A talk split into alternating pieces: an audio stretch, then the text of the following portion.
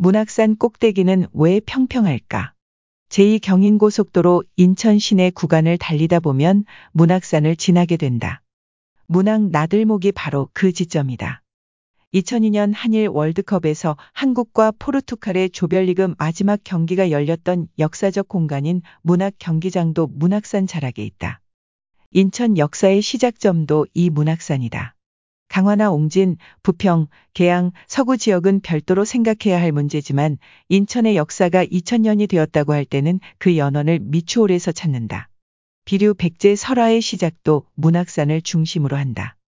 16세기 조선 중기의 인문지리서 신증동 구겨지 승남의 인천도호부 편을 보면 고적 항목에서 미추홀을 설명하고 있다. 그 주요 내용은 삼국사기에 근거하고 있다. 주몽의 두 아들 중에 맏아들은 비류여 다음은 온조인데 졸본부여로부터 10명의 신하를 거느리고 남쪽으로 행하니 백성들이 많이 따랐다. 드디어 한산 부하하게 올라 살만한 땅을 찾았다. 비류가 바닷가에 살고자 하니 10명의 신하가 가나기를 오직 이 한남의 땅이 북쪽으로 한수를 띠고 동쪽으로 높은 산악에 의지하고 남쪽으로 비옥한 소택지대를 바라보고 서쪽으로 큰 바다가 막혔으니 천연의 험함과 땅의 이로움이 얻기 어려운 형세입니다.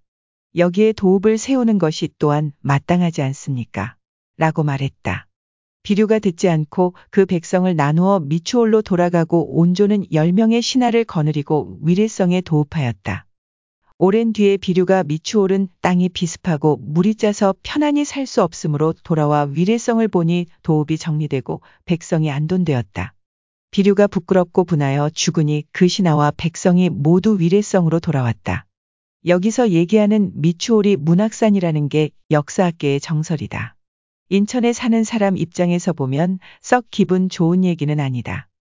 신하들의 만류를 물리치고 인천에 도읍을 세웠던 비류가 끝내 열악한 환경을 이겨내지 못하고 동생이 있는 위례성에 귀부했다고 하니 말이다.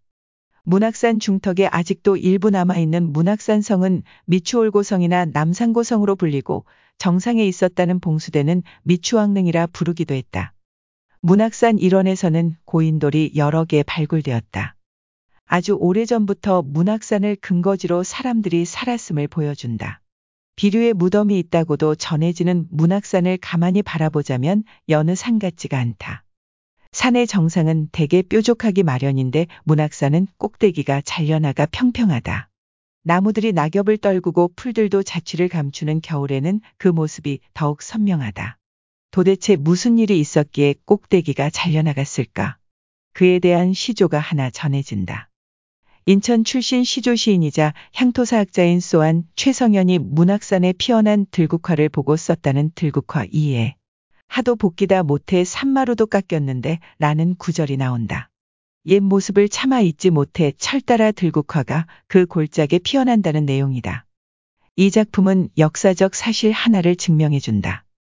바로 1959년 시작된 문학산 미군부대 조성공사다. 문학산 꼭대기를 없애버리고 평평하게 만들어 미군 부대를 앉혔다. 하도 볶이다 못해라는 구절은 미군 내지 미국 당국의 조종을 받는 우리 정부의 위협적 압박이 인천시에 가해졌음을 고발하고 있다. 들국화이는 인천 현대사의 매우 중요한 작품이다. 문학산 미군 부대는 1960년대 초반부터 운용되었다. 이 부대에 근무했던 한국군 병사들의 얘기를 들어보면 평양을 타깃으로 하는 소형 전술핵을 탑재한 나이키 허큘리스 미사일이 배치되어 있었다고 한다. 미사일의 사거리 200km는 인천과 평양의 직선거리와 맞먹는다. 문학산이 핵미사일 기지였다니 깜짝 놀랄 일이다.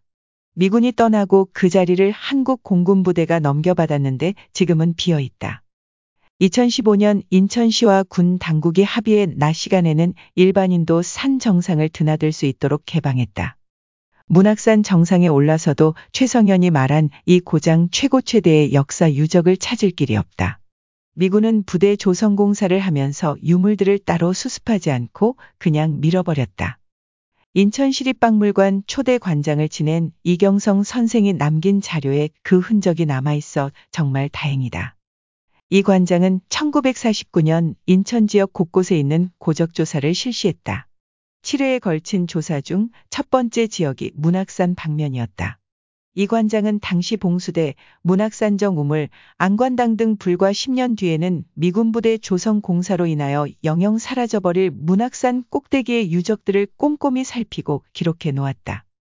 2012년 배성구가 엮은 인천문화재단이 발간한 인천고적조사 보고서가 그 성과물이다.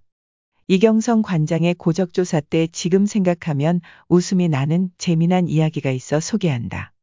문학산 방면 첫날 조사는 오전 8시에 시작해 오후 7시에 끝났다.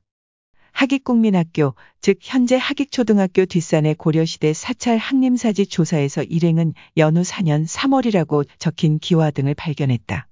1317년 고려 충수광 시절의 유물이다. 하깃국민학교 6학년 학생 2명이 발굴 작업을 구경하다가 문양에 있는 기와와 물고기 모양의 기와 파편 등 다수의 유물을 발견했다. 이 관장은 그 두 명의 학생 이름까지 빼놓지 않고 보고서에 기록했다. 동네 아이들과 어우러져 유적지 발굴을 했다니 요즘 같으면 상상할 수도 없는 일이다. 문학산 주변을 지날 때 산꼭대기가 평평해진 이유도 떠올리고 문학산과 어우러진 여러 가지 이야기들도 더듬어 살필 수 있었으면 좋겠다.